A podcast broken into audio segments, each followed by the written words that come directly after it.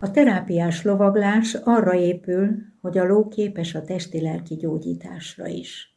Torda Judit 2015-ös interjúját hallhatják. Gyakran járok itt a Népliget közelében, gyakran elhajtok mellette, és nem gondoltam volna, hogy ennyi sportolási és szabadidős tevékenység van itt a, ezen a nagy-nagy területen. És itt találtam meg a Szelesvágta lovasiskolának a vezetőjét is, Sédi Tamást. Mióta alakult ez az egyesület, és mivel foglalkoznak tulajdonképpen? Jelen pillanatban a Szelesvágta Egyesület Pacipont lovardájában ülünk, a Népligetben. Az Egyesület 2010-ben, 2009-ben valahogy így alakult.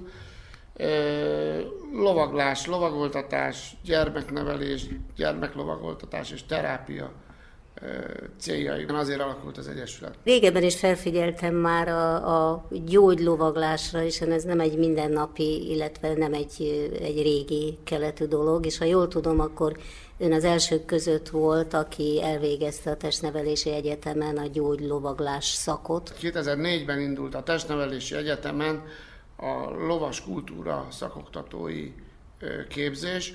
Ez egy másoddiplomás szak, 60 éve nem volt ilyen képzés Magyarországon. Abban a szerencsében volt részem, hogy az első évfolyamban bekerültem, és, és részt vettem ebbe a három évbe.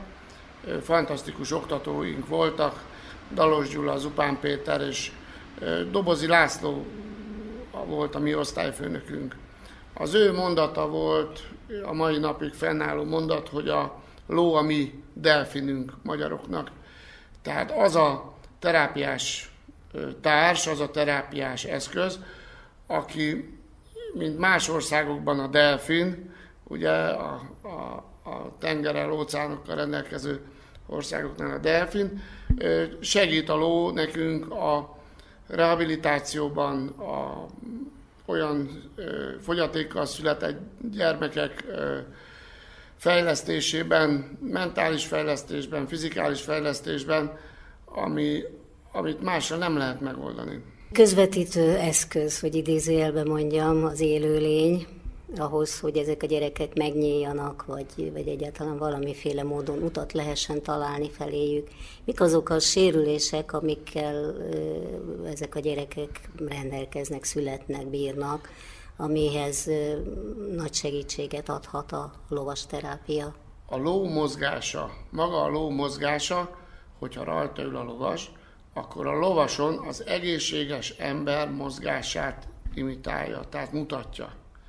Tehát ez azt jelenti, hogyha egy valamilyen mozgási sérüléssel rendelkező ember, akinek nem tud járni rendesen, nem mozdul úgy a csípője, nem tudja úgy a lábát használni, vagy valamilyen egyéb medencebeli problémái vannak, akkor a ló az ő mozgásával mozgatja a beteg ember medencéjét úgy, mint hogyha egészségesen tudna mozogni, egészségesen tudna lépni, mint egy gép mozdítja ezt a, ezt a medencét, és elkezd a medence mozogni, elkezdenek azok az idegvégződések ingerlődni, amelyeket ugye a fogyatékánál fogva ugye nem használ, mert nem tud használni, és elkezdenek ezek az idegvégződések egy idő múlva visszajelezni. Na most egy terápiás alkalomnál egy olyan 1500 inger éri az idegvégződéseket, több százezer ide, ingerről beszélünk, mire először is az idegvégződések elkezdenek reagálni. Ez a mozgásszervi problémáknál, illetve akár egy baleseti rehabilitációnál is ö, szükségesek és, és elengedhetetlen ö, mozgás ez. Emellett viszont a ló nagyszerű társ abban, hogy egy mentálisan, mentálisan, mentális problémával rendelkező gyermeknél, fiatalnál is, akár mint közvetítő eszköz, segítséget adjon nekünk ahhoz, hogy a mozgás alatt, a lovaglás alatt egy egészséges ugye gyerekről beszélünk, aki csak fizikálisan egészséges, de a mozgás és a lovaglás alatt a gyógypedagógus, illetve a pszichológus feladatokkal közelebb jusson a gyermekhez, és, és képes legyen megnyitni, illetve kommunikálni vele. Milyen szakemberek segítik az ő munkáját? Mert ez egy team munka igazából. Természetesen komoly csapatmunka. Vejsz Andrea a lovasoktatóval, Kis Sándor gyógypedagógussal és Bihon Erika pszichológussal dolgozunk elsősorban ezeken a feladatokon. Igénybe veszik a, a szülők ezt a segítséget? Mert az a tapasztalatom, hogy ne, egyrészt nehezen fogadják el a szülők, már eleve azt, hogy sérült a gyerekük, és utána nem nagyon szeretik kiteregetni, úgy, úgymond ezeket a, ezt a betegséget, vagy ezt a hátrányt, de hogy túlteszik-e magukat ezen, és kérnek, kérnek-e segítséget önöktől? Ez egy nagyon nehéz feladat, és nagyon jó kérdés.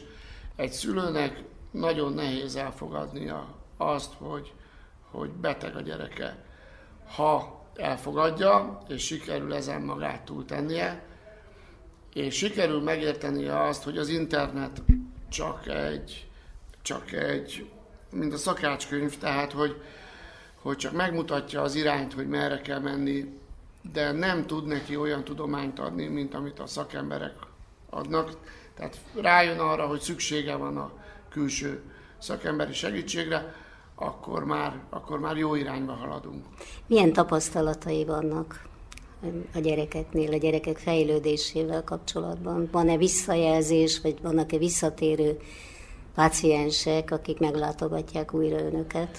Mivel a, a foglalkozások folyamatosak, nagyon sok gyerekünk van sok éve itt van velünk, jár rendszeresen, jár hetente, és így figyelemmel tudjuk kísérni a fejlődésüket.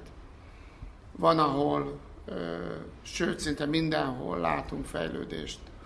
Nem csak a mi munkánk, tehát nem csak a ló és a mi munkánk, hanem annak a kommunikatív kapcsolatnak is az eredménye, amivel a szülőt tudjuk segíteni avval, hogy rajtunk kívül milyen irányba, milyen más külső terápiás segítségeket tudjon igénybe venni.